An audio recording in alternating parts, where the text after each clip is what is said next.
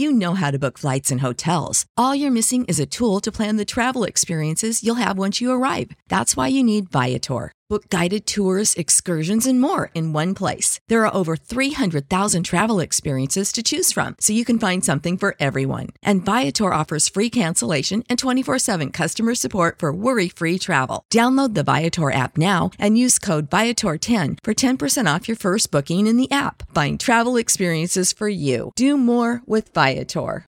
Save big money when you start your next project today at Menards. Check out our great selection of garage and utility lighting options in stock, ready to take home today. We carry everything to help you illuminate whatever project you're working on. Shop garage and utility lighting products in store at your nearest Menards. You can also view all of our entire selection of lighting options today on menards.com.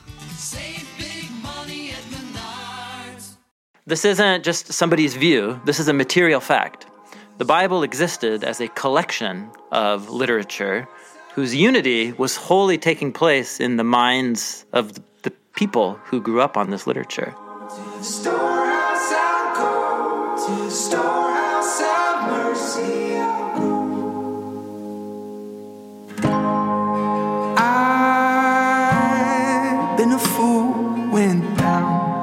Thought could walk the line, be just in time to turn it back around. But I fall. Well, this is uh, this is special.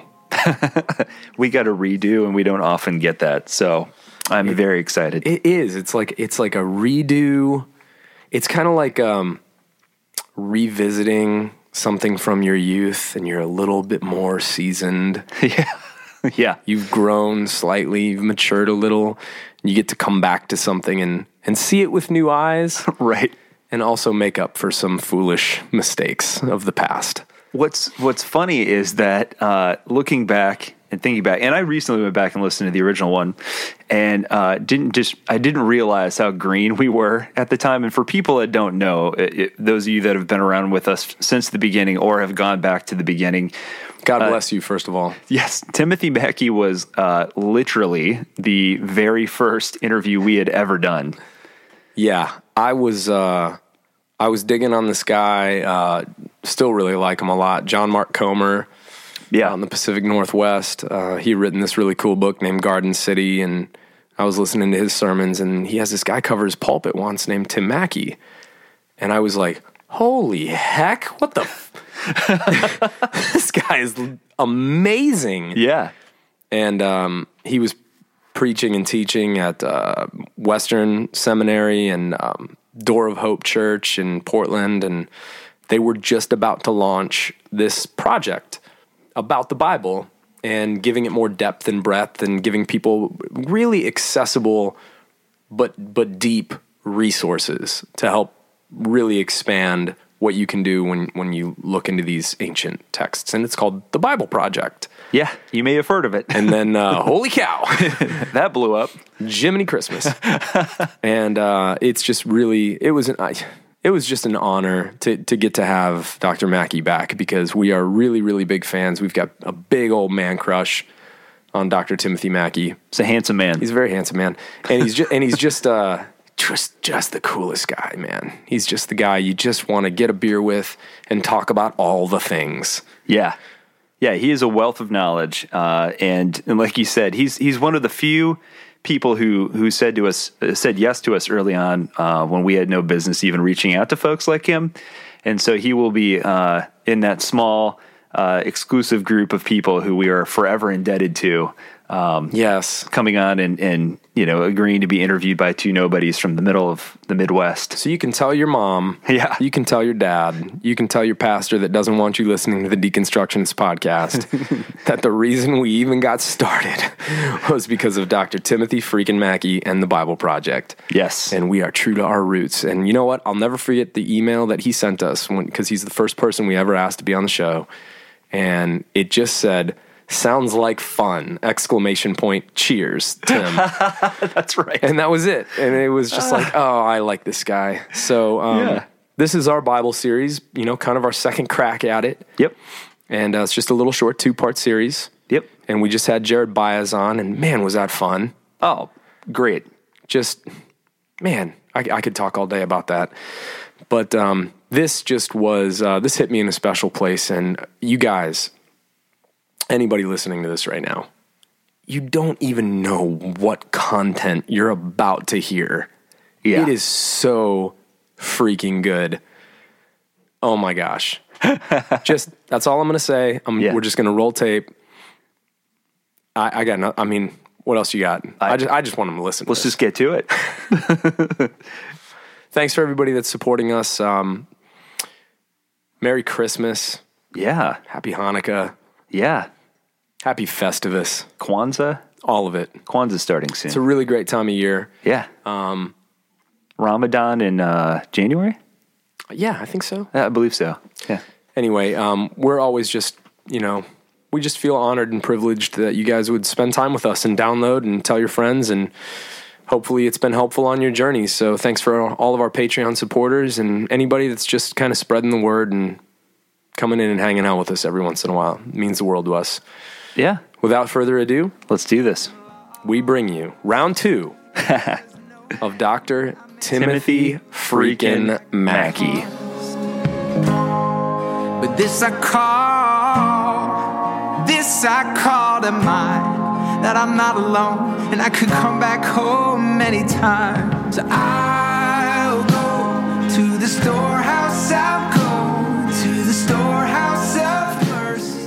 right, well, I'm I'm really excited about this. Dr. Mackie, Doc- Dr. Timothy freaking Mackie, as we like to call you, um, our returning, our return, our first guest ever, now returning to talk about the Bible and all kinds of other good stuff. Thank you so much for Yeah. being with us again. Yeah, absolutely. It's great to talk with you guys. So you've got a lot of stuff going on, and uh, you've got multiple different podcasts and projects. Um, you the Bible Project, you know, since the last time we had you on the show, is completely taken off. And um, I Yeah. also love your other podcast, Exploring My Strange Bible. What a great title of Yeah. a podcast, first of all. And could you just kind of catch us up on like what has happened in the last two years since we last talked, and what do you got going on? Yeah, well, uh, a, a lot has gone on. It might seem like there's a lot going on. My life's actually more simple now than it ever has been, which is really great. Um, so, yeah, right now my full time gig is the Bible Project. So I'm thinking Wow. two years ago when we talked, I was still part time uh, serving as a pastor at Yeah. a local church here in Portland and part time professor at Western Seminary. That's right. So I had t- I had way too many part time jobs. uh, so yeah, I've stepped back from pastoral ministry about a year and a half ago to just focus on Bible Project full time, and then even recently I've pulled back at my adjunct professor role at Western, at least for a season, to just focus on Bible Project and things going on there. So I've kind of funneled in on Bible Project, but. Um, yeah, I, yeah, there you go. Yeah, there are other things that are out there. There's a podcast catalog of all my old sermons. It's And that's kind of weird. it- I don't actually like to think about it. Well, I'm going to make you It's talk like, about I don't know. a I don't bit. know how much I agree or disagree with my past self now. I, I think probably a little. a You're little evolving. This is good. Yeah. Well, yeah, I mean, what can you do? You, we all keep learning, and so I'll often go back. I'll hear something I said a few years ago and be like, "Oh, well, I, you should say it this way," or I "Don't say it like that." Anyway, so yeah, Bible Project's my main gig. So we're doing uh, videos. Um, the studios, um, really, man, an awesome team we're working with. We're able to release videos every other week now, which is awesome. That's so great. Um, we're we moved to a seasonal schedule, so we're releasing videos ten out of the twelve months of the year. And then John and I, who co-founded the Bible Project, we talk together for hours and hours leading up to every video. And so he edits and, and cuts all that together. Actually, we have also another awesome guy, Dan Gummel, who works with us to produce that. And so that's the Bible Project podcast. And uh, so there you go. That's my all my efforts are go, are going there. Here's what it is: is that I got handed this gift to do what I love with my work days. Yeah. and so um, I'm kind of in this season right now where I'm I'm not reading anything current or listening to that much that's current, and I'm just going back to school again, uh, uh, just immersing myself in all things Hebrew Bible and Judaism and New Testament. It's just, it's like I'm in grad school again, and it's so fun. So anyway, sorry, you asked one question and I just talked for a long time. But That's what we wanted. update. That's what we wanted. Things on my end. Yeah, yeah. Perfect. So, so you're going to be. You were part of uh, a series that we did. Uh, almost, we, we were talking about this before we started recording about two years ago. Um, you uh, were the very first guest we ever had on the podcast, long before we knew um, what we were doing. And uh, so we, we had you as, as part of our scripture series. So we had a few uh, different people on to talk about the Bible. Um, and so your background, obviously, um, it, it, you know, is in um, scripture. And uh, I believe uh, we talked about last time, you know, how, how you can uh, translate the ancient Hebrew and all that good stuff. So, so I think the big question, the easy one to start off with, is just uh, who wrote the Bible? then? Well, then let's wrap that up, shall Yeah. we? um, man, uh, well, uh, you know, a, a few of the. Well, first, let's just talk about what it even means to write a book like the Bible. Yes, yes. so, I mean, it's not the kind of thing that comes into, in, into existence every day, right? Um, this is uh, there's one Hebrew Bible scholar, a guy named David Carr. He calls the the Hebrew Bible a long duration text. I like that. good. So, so, in other words, out of the ancient world, what has survived? You know, Mm-hmm. uh, the the ravages of time. Well, lots of boring stuff like receipts and divorce certificates, and like literally, this is stuff people dig up. Um, but then you have a few of the classic works that come from the ancient world, the Gilgamesh epic or Homer, right? He's the famous, the Iliad and the Odyssey. Um, but then you have the Hebrew Bible, and then um, the apostolic continuation of it in the story of Jesus that we call the New Testament. And so it's it's a kind of literature that was produced in a very different way than literature gets produced these days. Um, and uh, I don't know, we know more about about it than ever in terms of how these kinds of texts were produced. It's the most interesting thing in the world. Yeah. Yeah. So what? Do you, yeah. So uh, help help guide me. Like, what do you want me? Yeah, I know, that was- I'm excited to talk. that was about an unfair question. it. So, I think I I think we're making a that. point that that's uh, not an easy answer. That's kind of what, yeah, That's, Yeah. that's where I wanted you Yeah. to go. It's, it's, uh, so Yeah. we've talked about this on previous episodes about how, you know, the Bible is this massive collection, almost a library uh, of writings Mm-hmm. by different people and, and, uh, different areas of that country over hundreds and hundreds and, of years. So, so maybe you could talk a little bit about starting out with, with the Old Testament. So Yeah. what, what went into the creation of the Hebrew Bible? Like, uh, you know, how did they Yeah. decide on which books and, and where did these come from? Yeah. Well, um, maybe one way is to think about it from the end, the end result. Um, the end result. There's two metaphors I'm using uh, now that I think are, are helpful for how how things work. One is like um, a cultivated uh, orchard of different kinds of fruit trees. Um, is is something like what the Hebrew Bible is. Um, what it's not is like when you go to a, a nursery in the city and you have uh, a whole bunch of potted trees and big house plants Yeah. that have all been sco- scooted into a section together. Um, that's not what the books of the Hebrew Bible are. In other words, that metaphor of the the city nursery is of they're fully packaged individually, and then they just happen to be put all next to each other in a collection. Um, and that's exactly what didn't happen uh, with how this literature came into existence. The orchard is a way better image of uh, in in a, a a group of texts that came into existence. Obviously, they're distinct. You know, Esther is in the Old Testament is different than Daniel, is different than the book of Genesis. But the stories uh, and the books all actually had a mutually influential uh, set of relationships with each other. And so um, it's much more like an interconnected grove. It's interconnected on the subterranean level. So what I, what I mean by that is that the form of the books of the Hebrew Bible that we have them are actually a product of, of um, uh, Jewish brilliant literary ninjas is what a friend of mine calls them, um, who are inheriting material from way older. So you got we're like talking about a thousand year long process here, um, where there's um, there's oral traditions from our great ancestors, like from Abraham and so on, and then you get Moses, and he's in the mix, and he's doing a, a lot of early literary activity. Then you get a David and a Solomon and all this, right?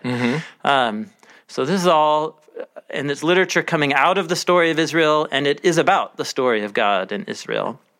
But then when um, the people are exiled to Babylon, um, and, and this is like almost a thousand years into their tribal history, um, uh, there's a group of crazy people in the tradition of Moses. They're called prophet, prophets or Nevi'im. And these guys are saying, yeah, this is God this is God's doing. He's destroying our nation. He's allowing Babylon to come dismantle us and haul us off into exile because we haven't fulfilled um, the p- purpose for our existence uh, in the world. And so nobody listens to these guys until the, the it all hits the fan and they end up in exile in Babylon. And then all of a sudden, there's this huge trove of literature that all of a sudden is being poured over and studied and prayerfully read and reread. Um, and it's the it's the materials that will go into the making of the Hebrew Bible. But the exile was a really key watershed moment in uh, these texts coming together.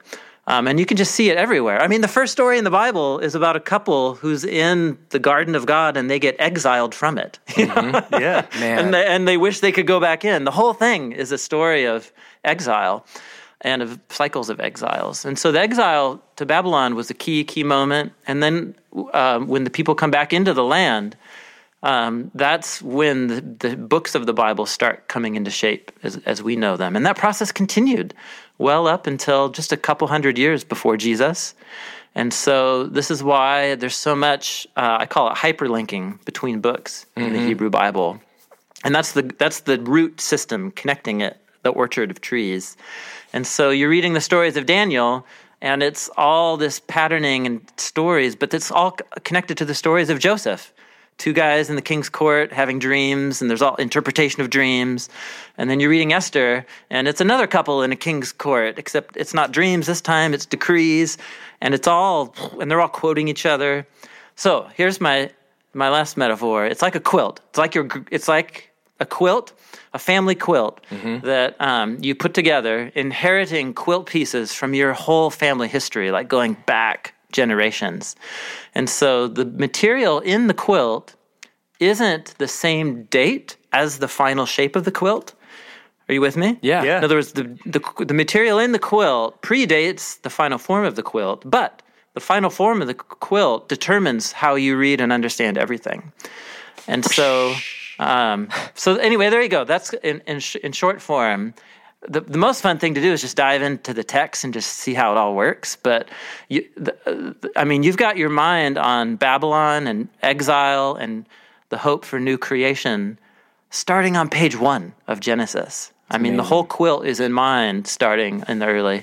So that's not like a book you read and every other day, you know, like you don't go down to the bookstore and pick up a book like that. Um, so uh, that, I think that's why the Bible presents a challenge. One of the many reasons it presents a challenge is because it's not like any other book that we really come into contact contact with. I so, sorry, I told you I can talk for a long time, but No, No, that's great. That's tell, actually, tell me what tell me what you're hearing and, and what you're thinking. That is exactly what we want. So do not apologize for that. number one. So here's the question Yeah, that comes sorry. to mind as I listen to you. Then, um, when I put myself in other people's shoes, and even and even me, this is a question that I keep wanting to hear more and more perspective on. So when we talk about Yeah. this patchwork, and we talk about this orchard, and we talk about this process, and it's this unfolding, and this gathering, in this you know, it, it's almost like a living organism, just kind of happening through space and time, and coming Yeah. together and, and Yeah. taking form. What is holding it all together? What what is bringing it all together and and why Yeah. are some patches included Hmm.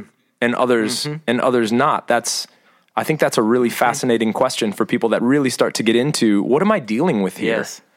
Yeah, that's right. Well, yeah, um, yeah. So this is live, live territory for me. I'm I'm trying to re- rebuild this from the ground up yet again. awesome awesome Uh, So a, a lot of this has to do with the technology um, with which we meet the Bible. Um, so ever since the third or fourth century a- after Jesus. Um, the main way that non Jewish communities are coming into contact with the Bible is in the form of what we call books, co- code- codices or co- a codex, Yeah. right? Single pages, back front and back with the bound form.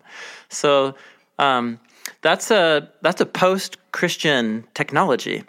Um, some and actually there are some nerds that debate if codexes predated that a little bit, but they weren't widespread until a couple hundred years into the Jesus movement. Um, and so that's significant because that technology, by its physical nature, implies a bounded set. Yes. Yeah. So what we, what we have to try and do is imagine that before that time, when the texts were actually coming into existence, the way people encountered the Bible was in the form of scrolls, independent scrolls, and their unity was a mental construct. That you conceive of them as a unified collection. Because there's no way the whole Hebrew Bible fits on one scroll. No. and there isn't. There just isn't a scroll. So you could get it all on one big Torah scroll. Um, you couldn't get all the prophets onto one scroll, but you could get 12 small ones on one, you know, that kind of thing. So, um, so ju- just like that's, this isn't just somebody's view, this is a material fact. The Bible existed as a collection of literature whose unity was wholly taking place in the minds of the people who grew up on this literature. So that's significant. um, and what it seems like is the ancient um, Jewish communities didn't conceive of boundaries the same way that we do, having inherited the um, the, the codex. And and what I'm not saying is there was no such thing as scripture, where people Right. didn't have. Um, I have actually started for this period to use the word scriptures plural because they mm-hmm. had a very clear sense of what our sacred texts are. Mm-hmm. But a lot of Jewish literature in this period that became the controversial literature later on about is this in the scriptural collection or is it not? Mm-hmm. Things like the Roman Catholic Apocrypha, Right. um, and these types types of things. So they were they were. Here's what these texts are. We're actually we're creating a whole series. A Deut- we're calling it the Deuterocanon series Oh, from, from the Bible Project. Yeah. Oh man, it's the coolest stuff in the world. And so, what these works are is they're just works of biblical, ancient biblical theology. Um, and so you get a book like Judith, for example, and it's this story about a, a woman. Her name means Jewish woman. and um, she acts and talks like Moses, Gideon, Esther, uh, Jael, and Deborah. She's like all these characters put into one. And then the bad guys that she's up against through prayer, and she uses prayer and food as her weapons. That's amazing. uh, is like is these kings of empires. um, It's it's a whole it's it's the Assyrian, Babylonian, and Persian empires all in one enemy. Um, and so it's a story that actually is summarizing all of the biblical stories about God's surprising way of raising up unlikely de- deliverers to exalt the poor and the oppressed and to bring down the mighty and so on. And so what's a book like that? It's about the Bible. is it is should it be in the orchard? Well, it's certainly an outgrowth of the orchard. Yeah. Like it is it is itself a summary of all these other biblical books. Um, did people conceive of it as having the same status as Genesis? Well, no. Actually, the way people quote from it, people don't quote from it very much in the ancient period, but it still exists and it's awesome and it's, it's a part of the tradition. And the apostles and Jesus knew about these other texts in their literary tradition. And they don't seem to have treated them the same way, but they did read them and they did care about these texts. And so I'm trying to find a way to think about this and talk about it to Protestants um, that doesn't like freak people out. Because again, our categories are molded by the codex. And so it trains us to think like there's only this is sacred and the rest is like dangerous or heretical. And that's not how the early Christians thought about it. That's clearly not how the apostles thought about it. Yeah. Um, if you're from, if you're sorry, I, I'm sorry. I'm not sorry. I'm not sorry. But I'll say one more thing and I'll. no, please keep going. This is So gold. if you just read the New Testament, and it's very clear that um, the apostles are familiar with not just with the Hebrew scriptures, but with the whole of their literary tradition. I mean, Jesus' brother quotes from a book called First Enoch, for goodness sakes. Yeah. um, you know, in, in the small letter of Jude, it's one page in the New Testament, um, but it's Jesus' brother, and he's you know, and so some people are like, well, what does that mean? Is it in his Bible? And it's like, well, there was controversy about that text. It doesn't seem uh, like it was accorded the same status as the scriptures, but everybody read it and everybody thought about it because it was doing some serious biblical theology that people wanted to pay attention to. So we need a new category for even how to talk about what these texts are. The orchard metaf- metaphor is helping me. But then people say, "But isn't there a fence around the orchard?" Oh, gosh. I- so that's a, so that, but that's a good point. with my that's a good point. And- so anyway, I, I, I'm still finding language to, to talk about this that honors the Orthodox Jewish and Christian traditions of sacred scripture, but also meets the historical reality of the, the messiness and the flourishing of, of all this literature. Hmm. So.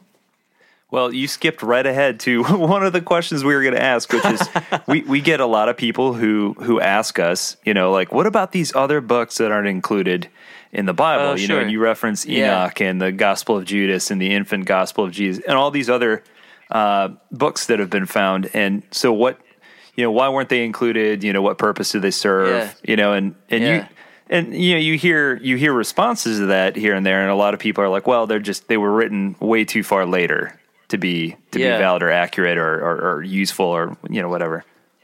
Yeah. Well, and so it actually is a bit of a different animal, I think, with post uh, New Testament literature. S- same thing. I mean, the Jewish Christian tradition is just a text heavy religious culture, uh, which was unique in the ancient world. You know, like if you, yeah, if your your Roman neighbors going down to worship Zeus, you know, at the temple, like they don't go down there and read texts with friends and like talk, d- ponder what this text means. like nobody's doing that in the ancient world.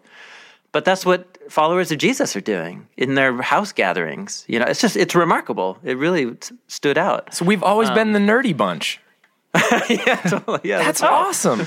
yeah, yeah. So all that to say is like the literary production of the Jesus movement just kept churning full stream. Um, but there is something, there was an awareness that these earliest writings, what we call the New Testament, that they are chronologically the earliest and that they're connected first or second hand to the, the crew that was around Jesus himself. And that does seem to have been really important for that connection to Jesus and to the apostles. Um, and so that's how the, the Hebrew Bible is different because it took place, it was shaped over the course of a millennium.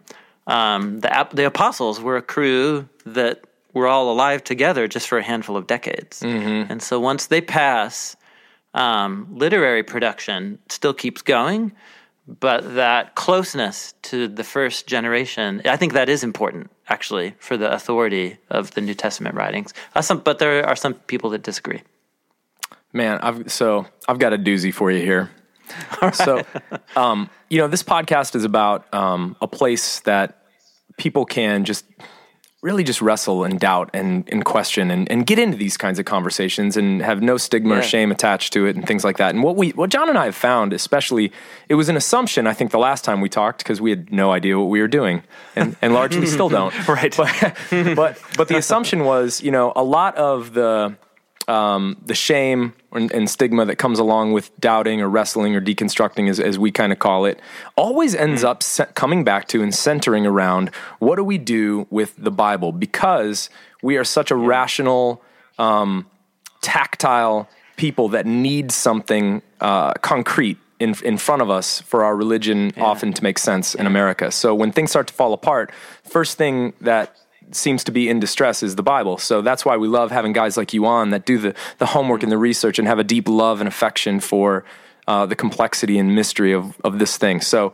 all of that is an intro to my, my question is the, the, the tough part for people here is we flippantly almost call this thing God's word.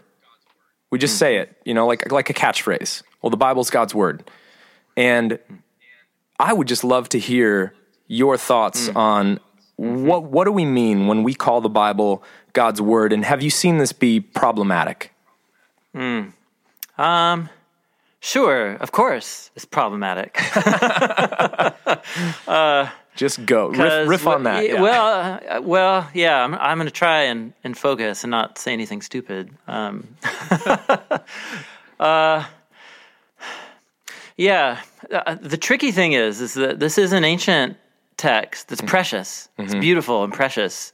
Um, and uh, the first three quarters of it, you know, were the, the were formative for Jesus himself and his view of reality and his view of his identity and what he thought he was doing. And um, and then the texts that are, are connected to his closest followers are all about him and what happened in his life, death, and resurrection. And so they're a precious gift. Yeah. Um, if not, and, and they are many other things, but they are they are that. And so, um, however, they are they come from an ancient culture and were written in ancient languages, which means that um, I can't just assume that my first reading and what occurs to my mind when I encounter this text in translation thousands of years later is what it means. And I think the I think the problem is that well, one part of one problem um, is that we too quickly um, equate my interpretation with its divine authoritative message. oh man. yeah. Um, so there's come there's some like deep humility and feedback loop um, that that that I think the best of the Jewish and Christian traditions have always been in, in saying this is a great, beautiful uh, mystery that we've been handed, which doesn't mean it's impenetrable, but it does mean I always I, my fundamental posture is humility and open-handedness with what I think this is saying. Um, because man, the amount of times I thought I understood something in this text or in this tradition, and then come to realize it's not even that I was wrong; it's that I just lacked the right framework. I wasn't even asking the right questions. I was asking the wrong questions and not seeing what was right there in front of me, just waiting for me to ask the right question. That c I've had that so many times now that uh, uh, it just humbles it just humbles you so that's my first thought when i think about i want to be quick to affirm i think that this text truly is the result of a divine human interaction that happened here and that we we are truly meeting a, a, a beautiful mind and heart that's not just human when we really are in tune with these texts and what they're trying to say. I, I really believe that and I experience that on a regular basis. Mm. But it's not something that I can like master by just having the right decoder ring of interpretation. Mm. It's something God's people have to humbly strive towards by doing their homework and, and being humble about. So that, that's the first thing that comes into my mind when I hear you talk about um, the Bible says or the Word of God says. And I would just humbly suggest we say, my current best understanding of what I think Paul, Paul of what I think Paul is trying to say here, and to anchor it to the human authors that God um, chose to speak through.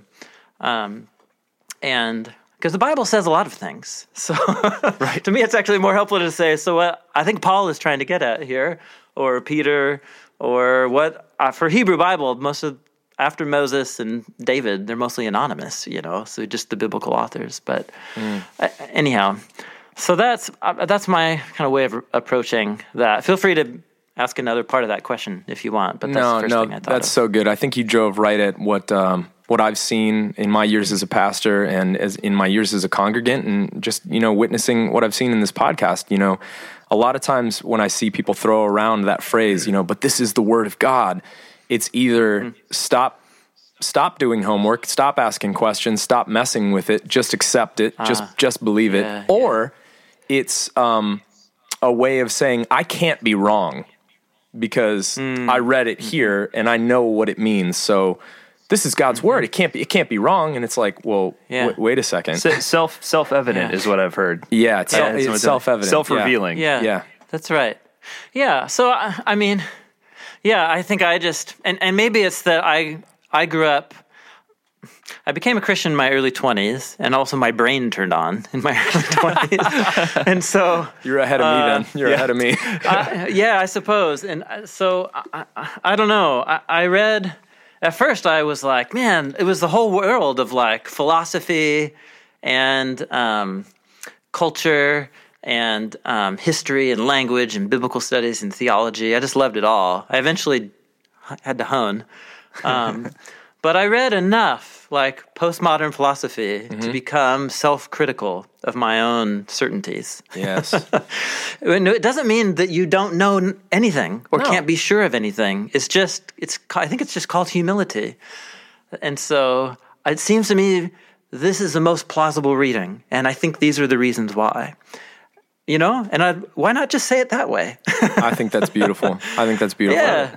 Yeah, and because that because things will tweak and change. Like I was just saying, when I listen to my past self, even uh, things that I said, it's not that I think I was dead wrong. Uh, Well, a couple things I think I I wasn't right, but usually it's like, well, you just weren't taking this into consideration, or your framework was too small, or that kind of thing.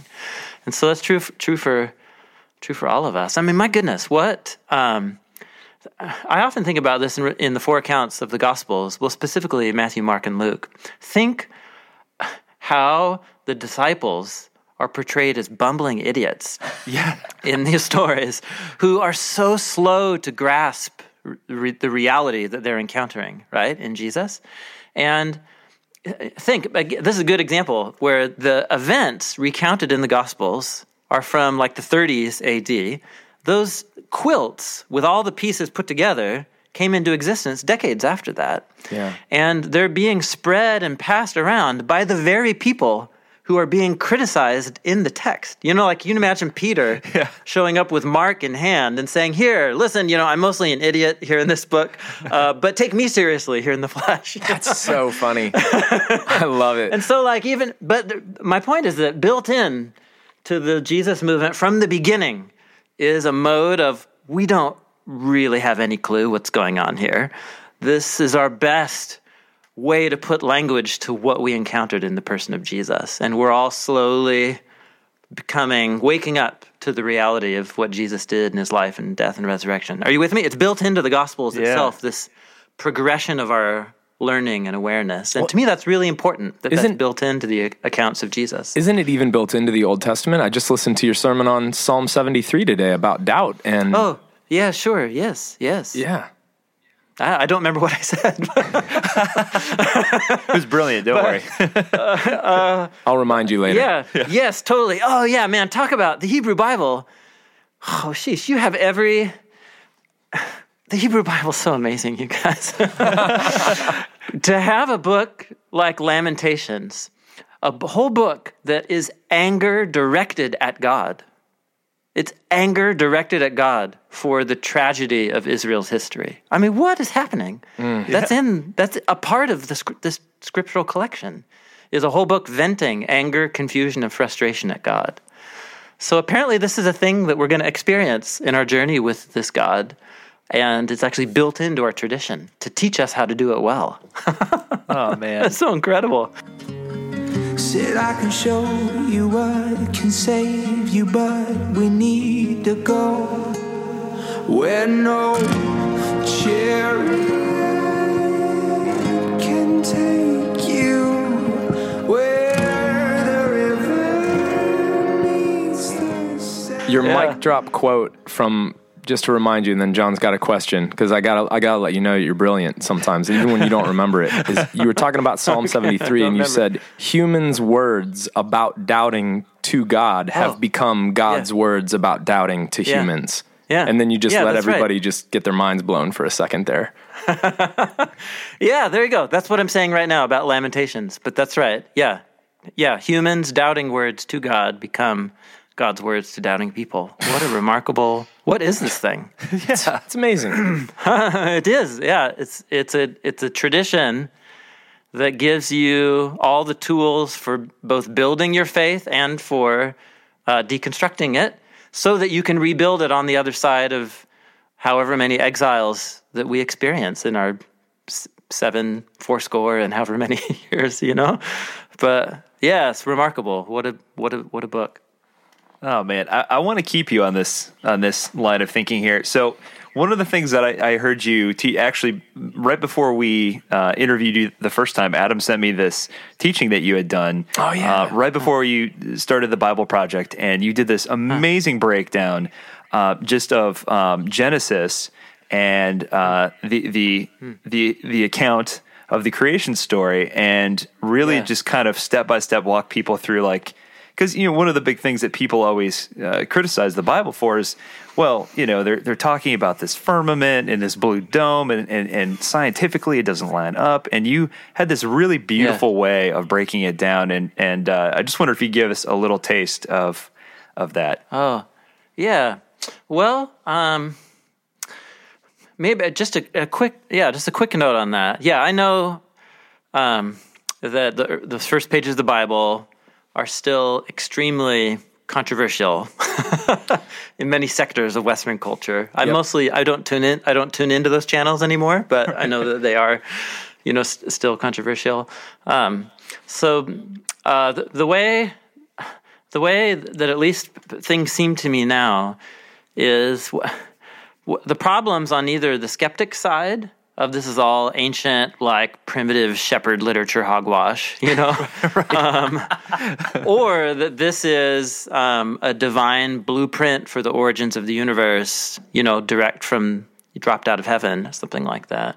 What what both of those mindsets are doing are taking a modern conception of the construction, our, our mental model for the construction of the universe, and imposing that on this ancient text, or expecting that w- the way I think about how the universe is put together is, of course, what I'm going to find in this ancient text.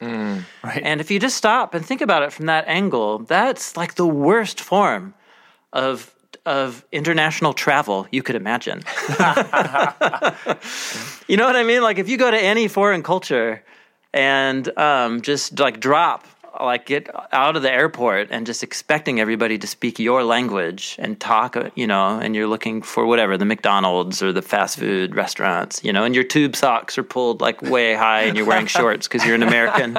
You know what I mean? Like yeah. when I when I totally. So you know what I'm saying? Like that's we know that's rude. But but I would at least humbly suggest that's exactly what both of those modern mindsets are doing. And so again, what we need to do is humble ourselves and say how um, God chose to reveal Himself through ancient Israelite literary ninjas. And so how were Israelites and their neighbors talking about their theology of creation and the way the universe is put together. And when you tune into that conversation, it's just so unbelievable what what's happening in Genesis one and two. For example, um, uh, the three tiered the three tiered universe. So that's exactly right. So cre- creation begins that the uncreated state is a watery chaos, a dark, watery chaos. Um, so, in other words, the first sentence of the Bible, uh, and there's different ways to, to parse the grammar of what's going on with, with the first sentence of the Bible, um, but it's it's some kind of introductory statement, uh, so that the proper action begins in verse two, and the the the action begins by telling you the land was a dark, watery wasteland. and um, God's going to breathe life and, and speak light into this. And what he does is separate the waters from the waters. And this is very, go to Israel's Egyptian neighbors, go to their Canaanite neighbors, go to their Babylonian neighbors. This is how everybody thought about things. Um, is that we live in a world where there's waters above and it's not just because the thing's blue up there. It's because like water actually comes down from up there. There's water up there. You know? It's very intuitive. There's a bunch of water up there, Uh, but it it comes down sometimes a lot, sometimes a little. Sometimes we wish it was more. Um, and then we've got this land here. But if you dig a well down very deep, you know, or you just go, you hit these things, oh, you'll see like water squirting up from down there. Sometimes bursting up. What's that about? There's water down there too. Yep. And so it's a view of the universe as a three tiered, like where there's waters above and there's waters below, both of which can sometimes threaten us. But not most most of the time, it's ordered here on the land where we live. Um, and so just that right there, like that's a very intuitive way for people to think about how the world is ordered. That's exactly what's being described for us on page one of the Bible is like the, the sky dome above, the chaotic, dark ocean. I mean, you go swim in the ocean for two hours and tell me how that goes. Like, it's terrifying. I don't belong there, right. you know? Um, and so we've got, but here we are. We've got, we have the land here, and it's wonderful and it's ordered. Well, most of it is, right? There's there's some places that are awesome. Usually places that humans have cultivated, right, for life. But then there's also the wilderness out there, and that's crazy. It's dark, and there's creatures making crazy sounds that I've never seen before, and that's terrifying out there. Are you with me? This is the conception Yeah. of the of the universe, and this is the universe being designed on page one of the Bible.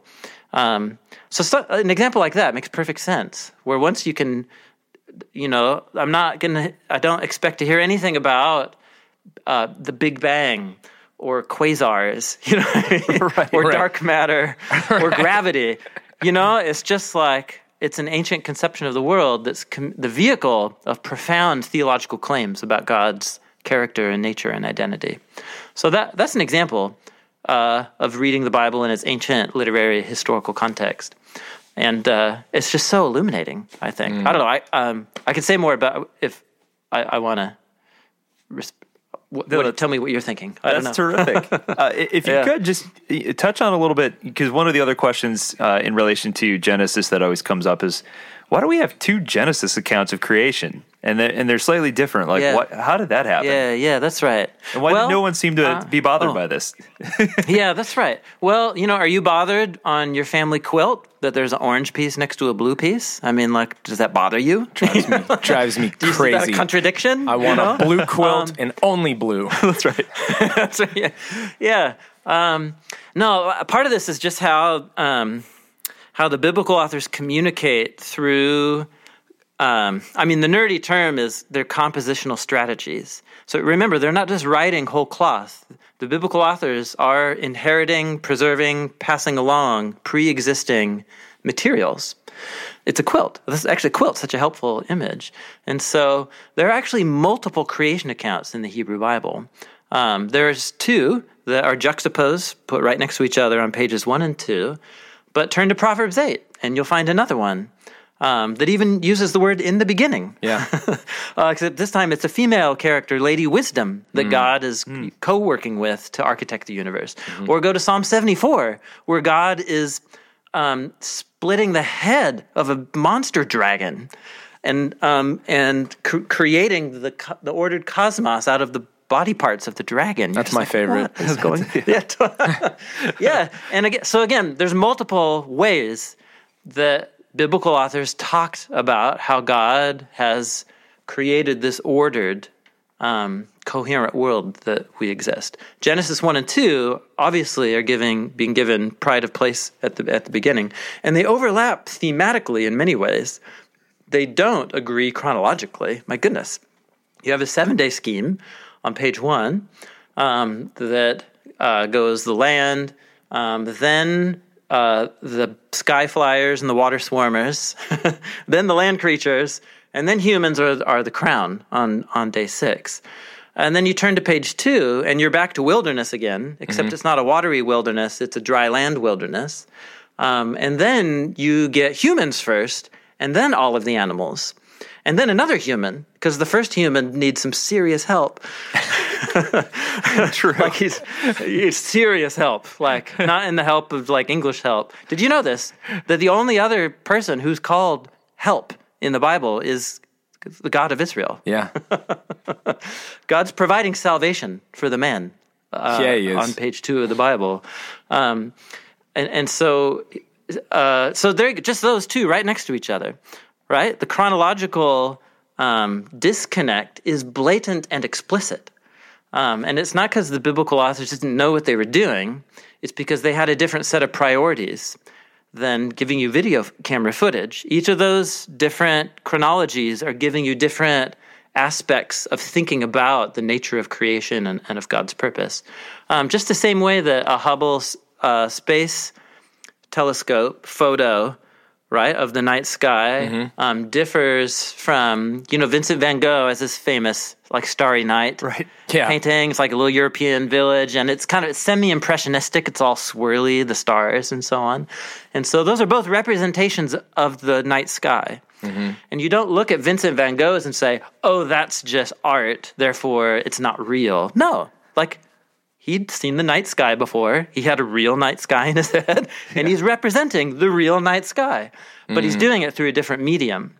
Um, and so that is, there's something similar going on where the different creation narratives in the Bible are employing different frameworks, different media, different perspectives to talk about the same reality. And if that's the set of questions you're looking for, then I, you know, it's it's as silly as asking why is there a blue quilt piece next to an orange quilt piece on the quilt? Isn't that a contradiction? You're like, that's not even a question you put to a quilt. What a ridiculous thing to say, you know. So something something I think similar, maybe I think can help us get our minds around a new new way to think about the stories.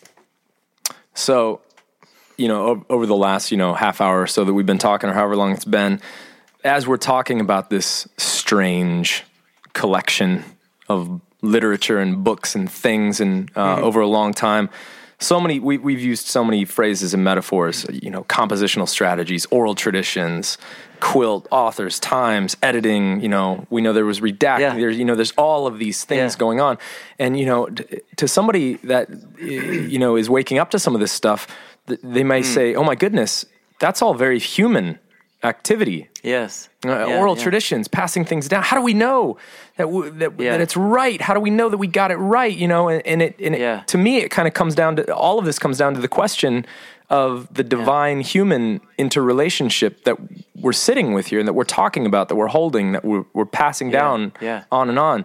So, you know, what is it about that tension that is so. Hmm. difficult for us to make peace with? Yeah, that's a great question. Um, I mean, it might it might be that in our intellectual culture in the West, we are actually aren't as postmodern or post postmodern. uh, yeah, because we have this thing about that the most important truths to grasp about reality are things that you can verify empirically. Um, and but but you think two seconds about that. That's a highly contested claim. Yeah. you know, um, and not just saying that like you, you can't quantify love in a relationship. Um, but the most fundamental questions that we're asking and that the scriptures are addressing is like, what on earth are we doing here on the flying space space rock? Like, why are we here? Like, like what? And not just where did we come from in terms of sh- like show me the biological lineage, but like where ultimately is this all from, and where ultimately is it all going?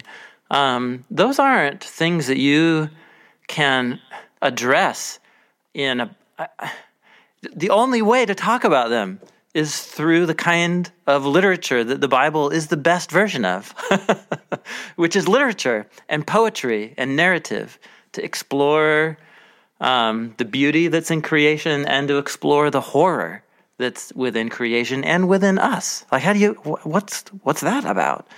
Um, so, I, I here's what I have found, and uh, in most classes that I teach in biblical literature now, especially in the narrative books, I I anticipate beforehand all of the historical like questions that are come firing, you know, Oh, yeah. especially from Genesis or something. And I just invite people, I just say like those are very important conversations to have. We're not going to have one of them in this class about the book of Genesis. what we're going to do is just sit down and attend to the book of Genesis on its own terms and try and like create a little inner Israelite, ancient Israelite in our heads and hmm. read read it and try and hear it as if I were that ancient Israelite. And what I find is that once we, once people encounter, when I encounter the real sophisticated claims that these narratives and poems are making, the questions just change entirely.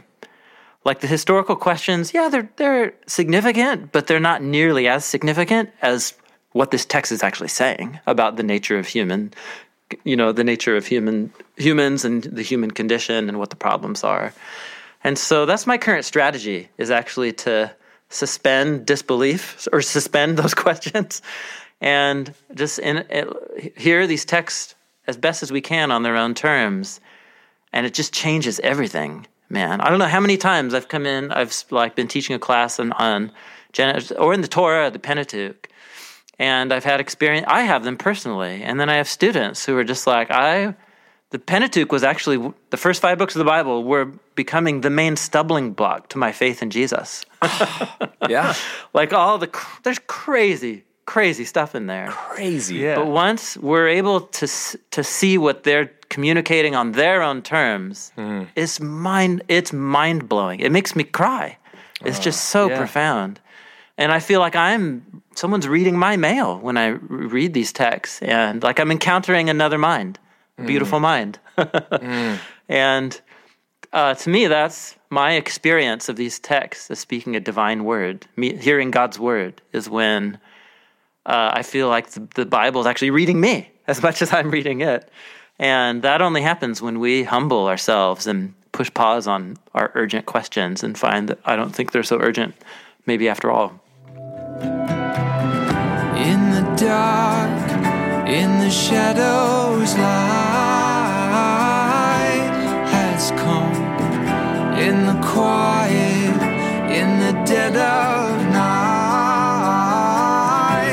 glory, glory. Yes. It, so is that sort of the same approach you take? I know a lot of people are like, ah, I can't be Christian because there's so much violence, specifically in the Old Testament. And so I always Sure, ask yeah. myself, I'm like, is it is it really God uh, conducting violence, or is it man's uh. Yeah. interpretation of of or trying to make sense of the hardships around them? Um, yeah, that's a that's a complicated. It's a multifaceted question because um, uh, much, if not most, of the violence, you're right, is um, just screwed up humans doing terrible things to each other. Um, they often are humans that God has committed Himself to, and so I think that bothers us that God would commit Himself to people like that. Um, but that is itself part of the message. It's about God marrying Himself to humans as He finds them um, so that he can transform them into humans as he knows he's made them to be. However, there is a whole category of material, especially in the Hebrew Bible, um, about divine violence, divinely sponsored or initiated violence. Um, but those narratives, there is more than meets the eye there, absolutely. Um, and and what you, what I urge people not to do is um, allow their memory to um, recall those stories for them, but to actually read them slowly and carefully. And you'll find that there's a lot more going on there. And it's hard to summarize because every narrative is doing something a little bit different. you know, uh, but, but maybe so. Here's just cla- the most classic example. Do we have a minute? To Oh, yeah. Yeah, So go for it. the- so, like the the flood story. So there's two two things happening with the flood story. One is in ancient Israelite dialoguing with their Babylonian neighbors. So flood flood stories are um, there's a dominant narrative out there about the flood story. Um, just it, there's like a vi- there's a viral trending Twitter feed happening. yeah. You mean this j- isn't About- just in the Bible? yeah. So yeah, um, in the ancient in the ancient world, and of course, I mean, um, um, whatever you want to say about hu- human origins, um, there was a huge, important watershed culture happening in the Mesopotamian river deltas. Agriculture, domestication of all kinds of animals that's happening there, like for the first time. And so it's also a region that is catastrophically flooded on a cyclical basis. And so, of course, of course, there's going to be um, narratives about floods that are really ancient and really central to how people see the world and how they would experience it. So here's how the Babylonians told the story, and you can go like Wikipedia, go down to your bookstore and get it today. It's called the Gilgamesh Epic, or or another version in what's called Atrahasis. And so here's the story. I'll try and summarize it briefly, but it's so fascinating. It's there's a multi-tiered view of the of the gods. There's polytheist culture. And so there's like the super high gods, um, Enlil and his consort wife. And then there's like the medium level gods. They're called the Igigi. I like them, Igigi. uh, and then there's the lower level gods, and they're like the slave gods who do all the work and get all the food for the higher gods. And so these gods, they get uh, fed up with being the servants. And so they propose this plan. Well, actually, they staged the first walkout. It's literally like a protest walkout. and uh, they and then their pr- proposal is let's make a new creature that will provide food for all of us and we'll all be a little bit better off. And so what they do is they kidnap one of their own and then they slit the throat of a deity and pour his blood out into the dust. And then is molded the first humans. And the humans are molded of the of the blood of the gods and the dust of the land, and their ex- their purpose for their existence is to be slaves to the upper tier of gods. Um, but here's the thing: is that um, the humans multiply like rabbits because they love to have sex, and so so then then the gods are re- regretting this decision that they've made because there's way too many of them multiplying, and so the upper tier gods decide to wipe them all out and descend a flood, a catastrophic flood that will kill them all, except one of the lower tier gods feels bad about this because like ah we're responsible for this whole mess. And so they send a messenger to one guy utnapishtim and they tell him to build a boat and to get animals to take on the boat. And then there's a flood that lasts seven days, and then he tests to see if the dry land is dry by sending out birds. And are you with me? Oh, it just sounds, Absolutely. it's- it sounds familiar, Tim. yes. But uh, but but also it sounds really unfamiliar, doesn't it? Oh, absolutely. So you can see what's happening. So the biblical author is taking a dumb, uh, like a trending Twitter feed. Here's how my culture talks about it. I believe in Yahweh, creator of heaven and earth. And in Yahweh theology, humans are not slaves to the gods. Hmm. They are kings and queens of creation meant to sit at God's right hand hmm. as his fellow kings and queens. And so that's what you see in Genesis 1 and 2 is the enthronement of humanity. Again, divine and human, right? The hmm. breath, not the blood of the gods, but the breath of the gods and the dust. So you can see the biblical authors are taking elements of the dominant cultural narrative, but they're also subverting and critiquing it at the same time. And so in the biblical version of the flood, God isn't fed up with humans multiplying. What he can't believe is that they're spreading Hamas, they're spreading violence and injustice um, and corruption. And so, what the flood story is, is you take all of, remember the three tiered universe we talked about in Genesis 1, separates the waters from the waters, and then keeps the waters up there, and then uh, submerges the waters under the land here. And the flood narrative is God responding to humans unleashing chaos into the world by God releasing the world back to pre Genesis 1. So, the sky dome collapses and the and right and the water underneath the earth bursts out and so it, it's a it's a conception that god is the one holding back chaos and he enthrones humans as kings and queens to rule creation and to help spread order and beauty within it but when humans release violence and chaos into the world god gives creation over so to speak to our chaos and creation responds to our chaos with its own form of chaos by killing us too Wow. um, and so, dude, tell me, dude, tell me that doesn't have any modern implications. yes. that and so, like, so tell good. me, it's so profound what's happening there. So that changes. Is God the one responsible for the flood? Well, yes, but when you see what's happening, you uh, God God's not angry. Actually, in the introduction to the flood story, God's motivation isn't anger; it's grief. He's brokenhearted that Yeah. humans have done this to His world, and He's just, as Paul says in Romans one, He hands creation over to the ruin that we introduce into it. And so, is there a lot to wrestle with there about God's character? Yes, but it's like it's different. It's a different set of issues than just like, oh, God, it's an ancient, primitive, angry God who hates humans. It's like, no, no, you're substituting the Babylonian version for the biblical version, Right. which is exactly the opposite of what the authors were trying to do. Anyway, maybe that's kind of that's been a helpful example for me recently to think think about the difference about divine violence. so helpful. That's really good. And it, I've been reading a ton of um, uh, uh, different rabbis and their perspectives on the on the Hebrew Bible, just to get a, a different perspective. And one of the things I noticed that you mentioned there um, that I think is fascinating is this idea that.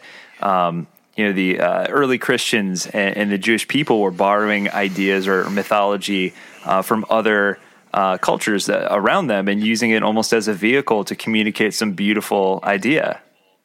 Hmm. Yeah, yeah. I mean, what else? Um, though I, I've actually come and I would humbly suggest this that I think the word borrow um, is it doesn't quite do the work that we want it to when we because for example, like when I when I talk about like gravity, I'm not borrowing from modern physics. You know what I mean? I right. just it literally it's my it's my conception of the universe. It's the fish tank that I'm in. And so when I speak with language about the world or about how we conceive of things, it's because it's literally my shaping environment. I, I got But what if you're I'm saying. Good, yeah. But if I'm exposed to a counter narrative, now I can employ different language to critique the dominant narrative and begin to see the fish bowl f- for what it really is, expose it for what it is, which is a human construction. And and so I, I think that's uh, at least for me that's a more helpful way to think about the biblical authors. It's not like oh they just are borrowing Babylonian mythology. It's no, dude. They envisioned the world as a three-tiered world. Yeah, they were using the the and they knew Yeah. Yes, that's right. Yeah. So they're thinking within the categories that they have at the time, and what else can humans do? You know. Yeah. So they're aware of the category, just like the other cultures around them. That's why they share so so many similarities. But there's almost a new consciousness moving out Mm-hmm. from that that becomes like a polemic to that place Mm-hmm. Yeah. that they're in. Yeah. That's right. Yeah. And so the Hebrew Bible tells it- it tells you can believe it or not believe it, but it it represents um, the history of a people group who encountered something that they could not explain that gave them this new awareness of life and its meaning and the thing that they encountered they they b- believe that it's a being who revealed himself to them as I am. and as my friend likes to put it, um, this family of people stuck their fork in the light socket, you know, and Not expecting you to say that. like they just something happened to this family of people throughout their history that's utterly remarkable. That's awesome. and that we're still talking about to this day. The, like, believe it or not believe it, you have to provide an explanation for this people group and their existence through the centuries. Are you like the, what other people group exists intact Yeah. from that long ago with their traditional literature? Um, much less, um, and uh, you know, if we're using whatever happened in Mount Sinai, we're in the Exodus, I think was a pretty significant fork in the light socket moment. Um, and then I, that's the claim that the apostles are making about Jesus. That was another, like, kicked it up to a whole new level. And what you see the apostles doing is using Jewish and now also Greek and Roman categories and language uh, and conceptions of the world to uh, critique and subvert the dominant narratives, the imperial narratives of Greece and Rome. And but they're doing it in light of their radical encounter with Jesus and the Spirit. Mm. And uh, yeah, yeah, yeah. Believe it or not, you have to at least just read it on its own terms and let it say what it's saying. Yeah, I love that. That actually reminds me. There's a there's a great book out there by a guy named Thomas Foster about how to read literature like a college professor, and he kind of he kind of makes the same point uh-huh. actually. Like if you're going to uh-huh. understand anything about American literature, you have to you have to wrestle with the Bible and everything that it says. You have to, Yeah, yeah. or you're going to be left Yeah. out. So that's that's a great Yeah. kind of reason, Yeah. you know, to to be here. But I I have kind of a sub question, real quick, to the question that John asked, and you went into all this stuff about Noah. So uh, one of the, this is testimonial to me. I'm not just speaking for listeners here. You know, so pastor, deconstructing, really loving all the wrestling and doubting and questioning and, and exploring that's happening. And uh, the Bible Project's been wonderful, and exploring My Strange Bible has been wonderful. There's so many great resources out there for people that find themselves in our kind of place to have these conversations and not lose our mind and our faith and go crazy and you know almost have a new kind of faith and a and new embrace. But here's here's the question for you, Tim. Oh, oh, wise Dr. Mackie. what do I do with my kids? Because because when I I want to read the Bible with my kids and I do, and I'm reading Yeah. stories like like Noah, and I'm like, oh man, how do I tell them about Gilgamesh? And Oh yeah, you know, like what do you do? Yeah, totally. Uh, that's a great question. I don't know. My I have two boys. They're five and seven, and I am figuring it out just like Okay, you. that's so comforting. No, honestly, that's, so perfect. comforting Yeah. for me to hear. We both have five year olds Yeah. as well, so this is good. Oh, there you go. Yeah. You know, I'll, so I'll just tell you my current strategy is um, mostly just tell stories about Jesus. so good, man. In terms of like, if I have a book open that they're associating with the Bible, it's a story about Jesus or something that he said. Mm-hmm. Uh, we recently actually introduced um, Proverbs That's good. um, That's good. introducing a proverb a week, and and actually because there's so many good ones that are like little riddles. Yeah, yeah, yeah. They're like little word puzzles, you know. And so I find that my kids actually love them because it's like a little puzzle. To, to, and then you talk about it, you know. Um, the one without self control is like a city with broken down walls, and you're just like, so good. Who doesn't want to talk about that? So anyway, proverbs and stories of Jesus. Um, so good. and what I what I find is when I for like bedtime, if I just verbally kind of creatively retell an epic narrative like the Joseph story of Joseph and his brothers or Saul and David and break it up, you know, just into like a week's long worth of exciting episodes. I kind of I kind of do that sometimes, um, but it's kind of freestyling. I love that. Going back to the oral And, uh, tradition. Yeah, totally. Yeah, exactly. And but uh, at some point, you know, I do want to I mean, they see me reading a lot, and so I trust that's making a positive association too. Like my dad talks about Jesus a lot. We talk about these cool proverbs at dinner, and he reads that book a lot. That's awesome, man. I hope what they also think is he loves me. And so like it's all like one like pack, good package deal in their minds so, so that good. one day when they actually learn how to read and we actually read these texts together and talk about them that, that I won't have to un- unlearn as much, you know, have them unlearn as much. Thank you. But I don't know. Ask me in a decade and I'll tell you how it goes. I'll ask, and then I'll ask you in a I hope we do. I hope I get to. Thank you. Yeah. Oh man. Well, I, I just have one last question for you. And then Adam's got uh, a really great question to to, to end Sure. our time together because I know we're running short here. But um, one of the things that you brought up on our on our first time together that I thought was really interesting, but we didn't really get a chance to really get into it too much was you mentioned uh, the Dead Sea Scrolls. And Mm-hmm. I am a huge history nerd, so anytime we make some sort Mm. of archaeological discovery, I'm fascinated by it. So, what what is the importance of something like the you know find like the Dead Sea Scrolls? Um, and for those who aren't familiar with it, what what are they, and why is that type of discovery so important? Oh man, yeah. Well, I, I, it's actually one of the most well-known biblical scholarly kinds of things that ever hit the public awareness. Um, so yeah, this is out uh, east of Jerusalem, down near the Dead Sea. There's a, a set of caves near a flat plateau cliff um, where there was some kind of ancient settlement. And then uh, in these caves were found um, ancient pottery jars, which is loads of scrolls in them. And turns out many of them were scrolls of biblical texts, and then a lot of other literature as well. Some of it that had been known previously, and it's literature that we might call the Apocrypha or pseudepigrapha. And then there's just other works altogether. Um, th- uh, those works that I mentioned are part of the grove of trees that we talked about earlier. Yes. The, the lar- you know the trees that are a little further out from Yeah. center. Yeah, the you know? offshoots, the But they're- offshoots. but they're but they're offshoots. So some of those were found there. Enoch, copies of Enoch were found there. Um, but then also all this other literature, and then the consensus theory is that these caves and that literature is connected to the people who lived in the settlement, um, which was a, a whole little network of buildings. So you put put all the pieces together. The consensus view is this was a a group of um, disenchanted or even um, secession, secessionist uh, priests from Jerusalem who withdrew into the desert because they believed that the temple in Jerusalem had become corrupt and compromised um, by its current leadership. Um, and so, somewhere in the 100s BC, this is pre Jesus, they go out to the desert and they form an alternate temple liturgy.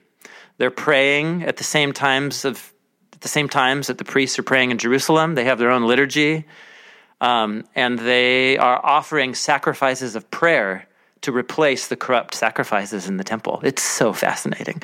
And so they um, they took their biblical texts with them. Um, so this revolutionized. This is like finding an ancient library of Bible nerds who who used to live in Jerusalem, Our kind of people. where where the, where the final form of the Hebrew Bible was likely produced. You know what I'm saying? So we're like near ground zero here for the where the quilt came from, Oh, and we're surely looking at descendants of people who actually worked on the biblical quilt material, that kind of thing. And so, dude, these guys, their literature they produce is so awesome. Imagine a group of people who've never had their brains melted by Twitter or TV. Their only form of media is the biblical literature, Hebrew literature. and they've grown up from their earliest memories singing it, hearing it, chanting it, saying it, holidays, mom, with dad, it's written on my doorpost. I mean, it's just like that's the level. And so they withdrew to the desert to read the Bible, wait for the messianic kingdom of God, and to live out there. So um, the versions of the biblical text found there are fascinating because they we all of a sudden jumped like 500 plus years into the past with access to manuscripts of biblical texts. And they give us a fascinating picture of the f- of the fluid still forming nature of the text of the bible. Um, uh, that's interesting you know they give us a window into the final stages of the formation of the bible Yeah. but then also what they give us is is how Jews thought and talked because the way that they write and think is very similar to a lot of what we see in the New Testament. And so um, the gap between the Hebrew Bible and the New Testament all of a sudden just got like filled in. There's like almost a continuous line now of what we know about Judaism. And it helps us correct lots of misunderstandings about Jesus and Paul that have floated around for a long time. So there was almost no topic in biblical studies that wasn't revolutionized by the discovery of, of the scrolls. Man. That was not a short answer. Wow. no, that's great. No, but it could have been Yeah. much longer. okay, all right. this is true. No, no, that that's was- that was- so that was great. read them. A great. Uh, there's a Penguin. You know, Penguin classics, little Yeah. cheap paperbacks. There's called. There's a Penguin classics versions of the most important Dead Sea Scrolls, and just go buy it five ninety nine online, and you just it's the coolest stuff in the world. Oh, man. I'll be doing that it. tonight. Maybe we'll make that our, our book club our Oh, book club feature. that's a good one. for Yeah. the for the month. Yeah, yeah. Okay, last question, Tim, Doctor Freaking Mackie. So, listen, I'm uncomfortable with that. By the way. you're our people. You're our people. all right, fair. So- enough. all right. I don't want to put words in your mouth, but it, it, as we're listening to this, it seems to me, and and even listening to you know a lot of the Bible Project, and uh, this is my my kind of take on things. When we're looking at the Scripture and this whole story and, and the the patchwork, you know, coming together and and moving from one period to another, and awareness growing of uh, this this God they're encountering, this this this socket that they've stuck a fork into, you know, this this ongoing progressive kind of understanding. Would would you are you comfortable saying that is, the Bible a progressive revelation? You know, a progressive unfolding that's got a trajectory that's headed. Um, is that Um, yeah, I, I'd at least at, this moment here is maybe how I'd frame that.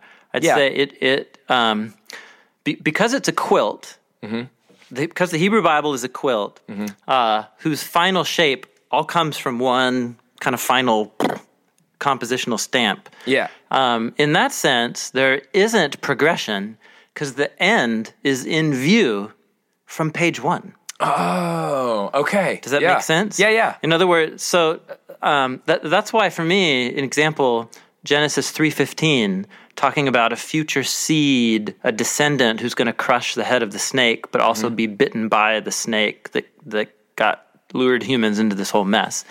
So some people to be like, ah, see, it's an ancient primitive prophecy. But no, think of the people who framed the quilt, which is the final literary context of the whole Hebrew Bible collection. They've got their eyes on that, as well as all the stuff in Isaiah and the book of Daniel. And for them, it's all one simultaneously coordinated library of hyperlinked material. Um, it's like Yeah. a it's like a set of Wikipedia pages. So, in terms of what the Hebrew Bible is communicating, I think it's it's a statement. It is itself a hugely complex but coherent statement um, and claim, the, set of theological claims. But the actual events that it's representing do represent a long history of people who are undergoing experiences and this progression that you're talking about. But um, I, to me, it's important to separate that from the theological statement being made by, by the, the Hebrew Bible. Mm-hmm. And I, I guess for me, that's, that's significant because when Jesus tells his followers, you guys, why didn't you read the Hebrew Bible? Didn't mm-hmm. you read the Hebrew Bible and get it? Yeah. Right? You know? And I think he really means that. I think he does too. Because, yeah, and, and not just like if you just read it now with the secret Jesus decoder ring, then you could make sense of it. There were Jews before Jesus waiting for a human fully unified with the God of Israel to come rule the world on God's behalf and to suffer on its behalf. Hmm. Like that's what the Hebrew Bible is about. Humans ruling the world beside God, but now having to account and deal and overcome all of the evil and violence that we've caused in the world. And so Jesus really sees himself as the fulfillment of a thing that the Hebrew Bible is about. So to me, that's what's important. That, that's why I'm responding to what you're saying in, in this way. In terms of what actually happened in the history represented by the Hebrew Bible, of course, there's a progression there. But um, that progression is not, I don't think, what God wants to communicate. Like, what he wants to communicate is, I think, what he guided these people to frame in the Hebrew Bible, and then what Jesus said, yeah, that's me. I'm that. I'm that. the thing that that's talking about is the thing that I am, and then boom, the story like goes into next phase. Um, so that's my current way of framing it. I, I, I don't. I like did I interrupt you? no, not at, no, not, I don't at all. did. No, I, Yeah. it was. it maybe. was kind ti- of I a- know we're trying to close. I know we're trying to close down, but Yeah, I, you totally know, give trying to like close down. The, the follow up of like what's motivating the, that question on your. Yeah, on no, your I'm end. glad you asked what's motivating the question because one of the things, the difficulties that I've had in in kind of trying to figure out what to do with this book now, kind of a where do we go from here kind of deal. Mm. It it seems like when you read the Bible that there is this sort of like people are starting to get things and ethically and politically. Um, and even socially, are moving in a direction kind of with Ah, a realization of what it means to be human and, and divine, um, what it means to have that I don't even know if I'm comfortable with the phrase Christ consciousness or you know whatever, but yeah, yeah. is it New still- creation. Yeah, new creation. That perfect, perfect phrase. Yeah, Yes, that's yeah. exactly what I was looking for. Um, is that still moving us forward, or i- is there is there a Mm-hmm, Yeah. progression now, kind of coming yeah, out of it. well, it? Yeah, well, I, I think this is where I think this is where Jesus and the apostles pointed towards, in their different ways, the role of the Spirit to mediate Mm. um, the loving covenant relationship between the Father and the Son to all future generations, so that what was shared between them as that eternal community of love is something that people are invited into. Right? This is John, I and them, and you and me, and I and you, and all Yes, this, this yes, kind of yes, thing. You know, it's that thing. Yes. And so it's call it eternal life, call it new creation, but it's it's something that that the new humanity is invited to participate in. Hmm.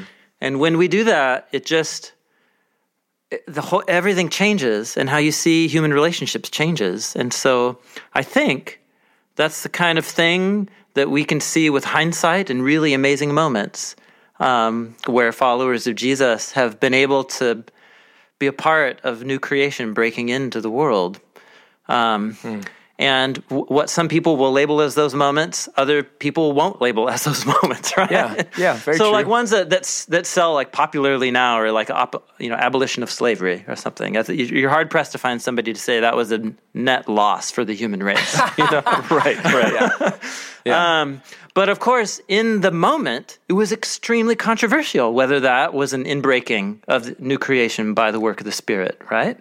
And so I think that happens in every generation, hmm. and there's no book written about it. That's You know what I'm saying? you got you got exactly where I the was trying to go with this. Yes. it's, it's the work of the Spirit, and so I'm not just saying it's a free for all. I think it's the it's the burden of every generation to mm. discern how the work of the Spirit is in continuity with everything right that mm. God's been up to, mm-hmm. and that it fits within right? It fits in the grove, in the orchard. Yep. Yep. we yep. it, we can um, and but there's going to be a lot of responsibility that we have to discern how and when something is new creation and when it's half just our creation and half new creation. So ah, there you go. Now Let's I'm talking about my pay grade. Let's do it. Let's do it. Thank you so But much. that's the challenge. Oh, that's man. the challenge, isn't it? Yeah. So Well, it's you're having fun. And You're helping people have fun doing it, and we we can't tell you how much we appreciate it. Yeah, it's great. It's great. I count it the greatest privilege that I get to spend my, my days doing this, and um, that like I, t- talking with you about these things is is something that we can we can do. What a remarkable world we live in. Yeah. Ah, so fun. So n- normally, normally before we before we say goodbye, we always uh, ask the guests to tell us where to find their their latest work, and of course, we'll put all of that stuff in the show notes. But I would much Yeah. rather ask you, uh, since we have you on, uh, what are some good resources uh, for folks out there who are really struggling with uh, reading scripture and, and really having a hard Mm. time absorbing it? What are some of your favorite resources besides obviously Mm. Well- uh, your podcast? So, which I would Yeah, recommend. Um, yeah, sure. Yeah. So yeah, we have these. Yeah, the resources we're putting out there through the through the Bible Project. Um,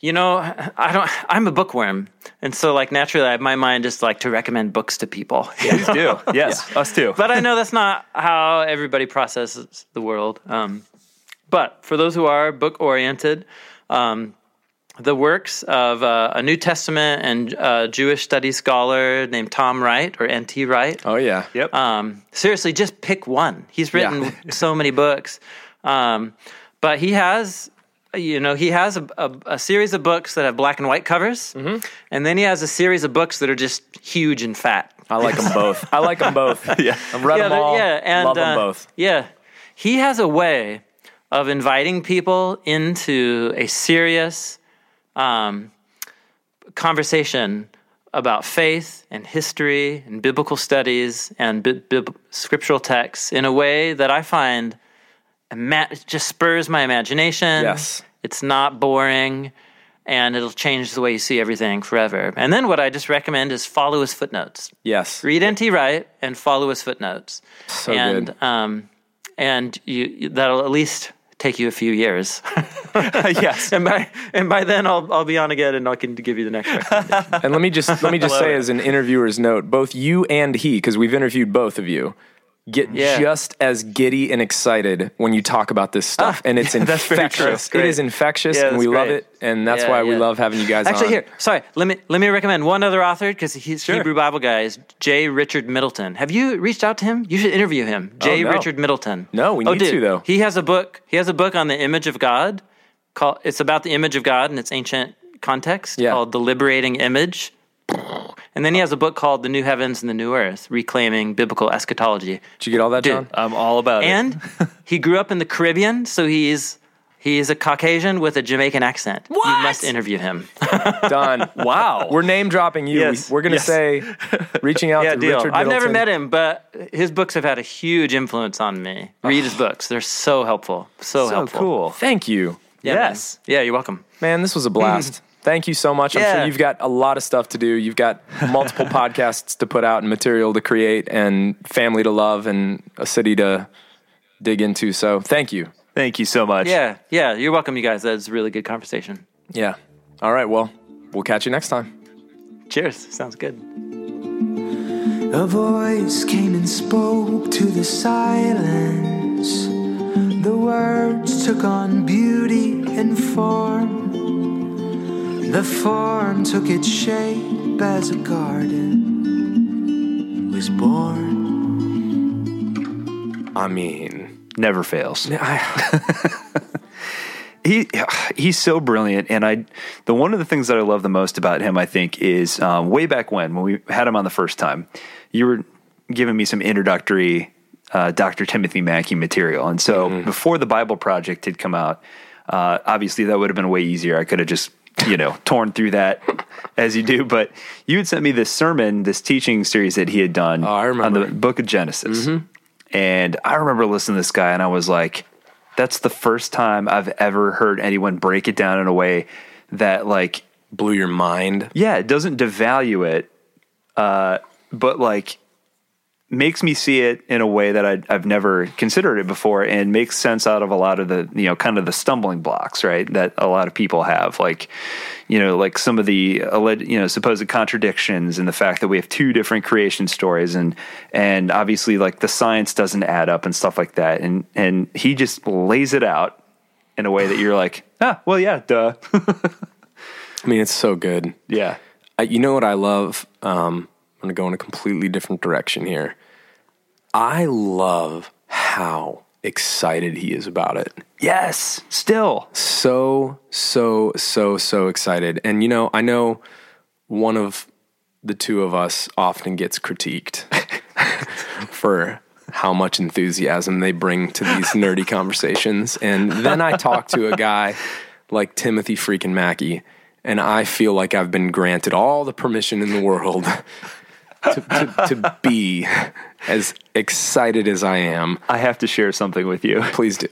So uh, we have we have two episodes after this one left for the rest of t- 2018, and so uh, just a little like secret surprise, Roy. We have a special guest host on Oh, yes. uh, the next episode that comes out, and uh, so she and I are texting back and forth, like trying to come up with questions and all this stuff. Yeah. One of the things she said was, "I went back and listened to your earlier episodes, and."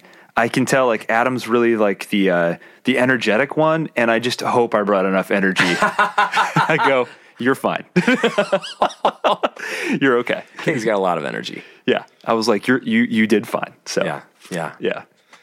I can't. I can't help it, man. Hey, It you just- know what? It would. I. Can't, it's just me. How But- can but how can you not be excited about stuff like this? Come on, I. come on. Are you alive? I mean, I. I don't know. I don't. I don't know. I don't know. I. I know. I know. I'm not doing this for the paycheck. Yeah, for sure. I mean, come on. What are you talking about? We're not rich yet? Seriously. So, but you know the other thing that I just loved about this last thing because I just I hope if if people are in kind of a similar similar place to me, one of the most difficult things about your worldview no longer being simple. So if you're in a place where your worldview used to be, you know, like, oh, my denomination just kind of tells me all the answers to all these questions, and it's just, you know, like catechism. Here's a question, here's an answer. Here's a question, here's an answer. Here's a question, here's an answer. Yeah, sure, okay. But if you get to the point where you're really taking this stuff like I don't want to sound like I'm talking down to people, but like when you take it a little bit more seriously and you realize it's more complicated than that, mm. that can be very destabilizing, especially if you have kids. Yes. And I loved, I loved how he talked about conversation with kids. And I would just encourage everybody, uh, if that resonated with you, kind of bookmark this episode. I thought he said some really, really good stuff. I know that I've already taken a lot of it to heart, and um, yeah, it's just really, it's really good stuff. And man, for anybody that thinks that we're like wanting to throw out the Bible or you know anything like that, I, I hope by now we have set the record straight that this this whole project of deconstruction and reconstruction is is nothing more than encouraging people to take the take the journey, to take it seriously. Don't let somebody take it for you. And if anything, get more serious about it, not not less. Yeah, and and part of the reason that we've we've done now this is our you know our second Bible series is so that you can hear some different perspectives and and ways to encounter the Bible in a way that that uh, um, allows you to see beauty in it. And and so so some of you may be out there who have struggled with the Bible. I know I've got plenty of friends who at one point or another looked at me and they're like, "Man, I just there's some stuff in the Bible I, I'm having a hard time getting past or getting through." Um, and I'm just saying, look, man, there there are some folks out there. There's some resources at your disposal. Whether it's you know this podcast with Dr. Timothy Mackie, or you know the previous podcast that we did with Jared Byas, or our first Bible series with Dr. Alexander Shaia. Like there are some people out there who are doing some outstanding work. Doesn't NT Wright have a podcast now? Yes, ask NT Wright anything. I think. Anything. you can ask NT Wright anything. Well, I know what our first question would be. Can you please narrate Harry Potter for me? Seriously, please. I mean, if no one asks that question, shame on you. Ser- and if you have a spare minute, maybe all of the Lord of the Rings. Yes. Also, that'd be that'd be fantastic. so yeah, but but like John said, you know, it. You get to that point where you're like, I don't know if I can X Y Z about the Bible anymore. That's the entry point. That's when we should start to actually get excited because now you're thinking critically. Don't give up there. That's actually prerequisite to starting to actually get to some really, really good stuff because that means you're wrestling and you're ready to wrestle. Yes. So that is good. That should be enabled. That should be encouraged. That should be welcomed. Yeah, and just and just like just like different uh, Christians across the spectrum view a whole like gamut of topics in, in, in different ways. Like different scholars within uh, this field view the Bible differently, and so there's not just one way uh, to view the Bible or read the Bible. So if you come from like I don't know, uh, not to pick on our, our fundy friends, but if you come from a more fundamentalist background and and now you're kind of kicking against that and you're saying like ah I'm, I'm just I'm telling you don't throw the Bible out yet. There are other ways uh, to view this. Thing. Yeah, now it's time. Now it's time to actually start having some fun. Yeah. So to just name a few, um, obviously the Bible Project, obviously NT Wright. You know, Tim Mackie mentioned some really good ones on here. Richard Rohr has got a great resource on the Bible. Rob Bell obviously just came out with like a freaking New York Times bestseller, Yeah. and it's and it's What is the. Bible? And it's excellent. It's a lot of great stuff to think about. Pete Enns has a new book coming Yes. out that looks absolutely brilliant. Uh, check out David Bentley Hart. Check out you know. Check out a lot of the great Marcus Borg. Marcus Borg would be phenomenal. Check out, you know, John Dominic Crossan. Check out has just just freaking get into it. It's a conversation. It's always been a conversation. It's still a conversation, and this used to be a problem in in, in the ancient world as well, which made Paul write to his church in Corinth. Some of you say you follow Peter, some say you follow Apollo, some say you follow Paul, but who are any of these people but just servants? Like stop it. it all works together. Like the, the, the point is to engage and, and do so uh, lovingly and inclusively, I think. So Yeah. that's my little soapbox. Sorry, I'm feeling a little No, I love it, man. hot, little hot. I love it, and I wouldn't even restrict yourself to to Christian scholars. Definitely not. Like I, I feel silly to have to say I this. know, and- but Jews wrote the the Bible, all the whole all of it. Jesus was a Jew. Wait, so was Paul. Oh, Peter, Wait, what? John. Oh, How dare you? I think they were all Jewish. So all I'm saying is is maybe look at some Jewish scholars. And so one of the things I've been doing recently is just devouring uh, different Jewish perspectives, specifically on the Hebrew Bible or what we call the Old Testament, and just trying to get a different perspective on verses and stories that I've read a million times before. And let me tell you, it is eye opening and beautiful and I feel like I'm I'm I'm seeing things with with fresh eyes, and I can't recommend it enough. So like, you know, um, people out there like uh, Rabbi David Wolpe and and Rabbi um, Arthur Green and Rabbi Jonathan Sacks, and there's I mean countless others that you could uh, you know find books at your local bookstore and, and just like I say, get into it. Get into it. Before I forget, uh, people have been asking for coffee mugs. We got the coffee mugs now. The coffee mugs are up on our web store. Um, I don't think we've updated the website per se yet, so they don't show up on our actual website. But if you click on the link to the web store that links you to our Square shop thing or whatever, they're there. So you can get a coffee mug. Make a great Christmas present. You can deconstruct some coffee. What else we got on there? Uh, we just replenished our pint glasses, so we got pint glasses on there. Pint glasses. We got a bazillion different t-shirt designs on there that are all very soft unisex t-shirts. So you could be a dude or lady and they will work for either one. Boom. Well, we love you guys. Um, thanks for hanging with us and nerding out with uh, Dr. Timothy freaking Mackie.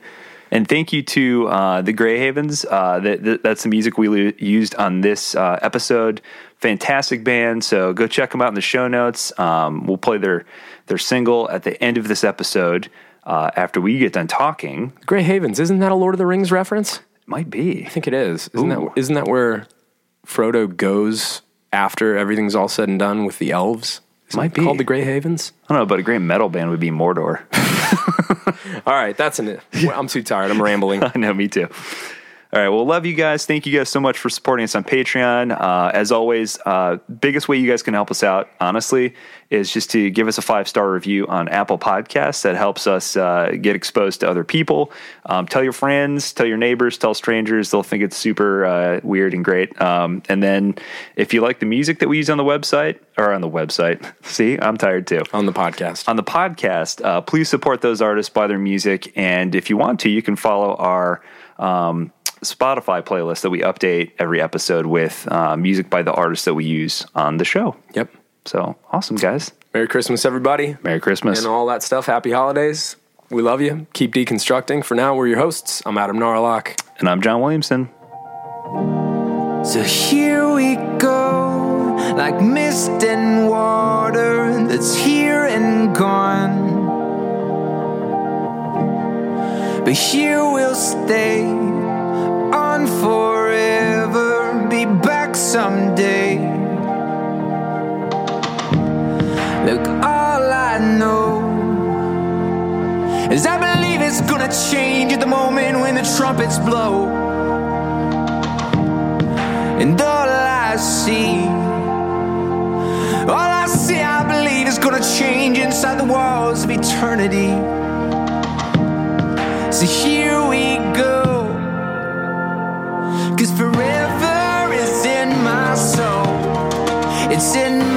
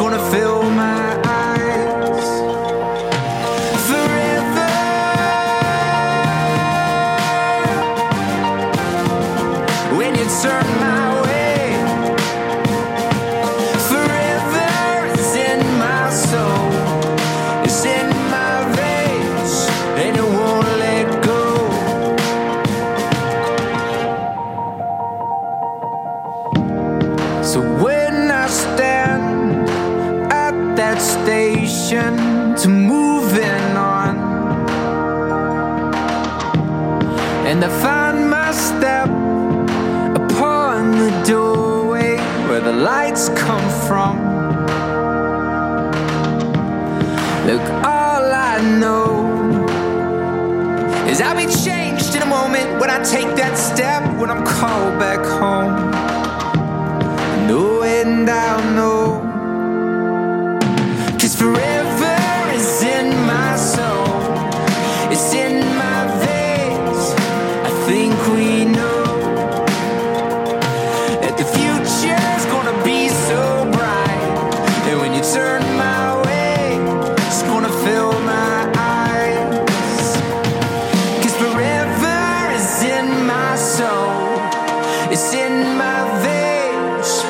think we know that the future's gonna be so bright. When you turn